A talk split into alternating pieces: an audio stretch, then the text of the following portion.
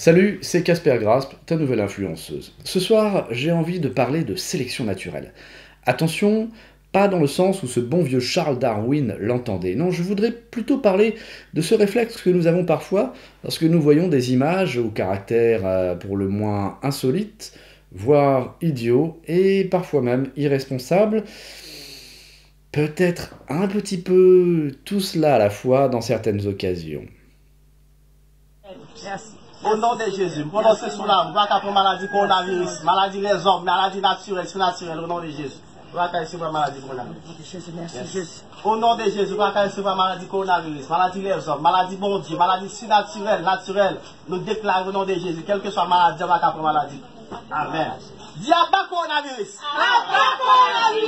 L'Église doit se lever en prière afin que le Seigneur Jésus étende sa main et que ce virus sèche. Attendez, que le virus sèche? Trois jours dans le jeûne et la prière, les mercredis 25, jeudi 26 et vendredi 27 mars.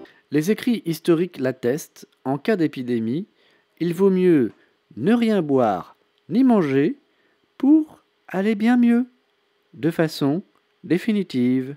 Notre réflexe, souvent motivé qui par la haine, qui par le mépris, qui par la peur, consiste à réagir en se disant Bon, bah, tout ça, c'est rien d'autre que la sélection naturelle qui serait à l'œuvre. Or, ça n'est pas aussi simple que cela. De fait, les croyants, les gens convaincus, s'exposent eux-mêmes, dans un premier temps, bien sûr, mais ils exposent aussi leurs proches et toute personne qui croiserait par la suite leur route la route de leur gouttelette, dans le cas qui nous préoccupe en cette période un petit peu troublée. Il y a des causes spirituelles, et pas simplement pour se prémunir du coronavirus ou d'une maladie quelconque, mais de toute maladie, de toute chose nuisible. Toute personne qui dit ces paroles trois fois le matin et trois fois le soir, aucun mal ne le touchera. C'est une parole prophétique. Ok mec, ok.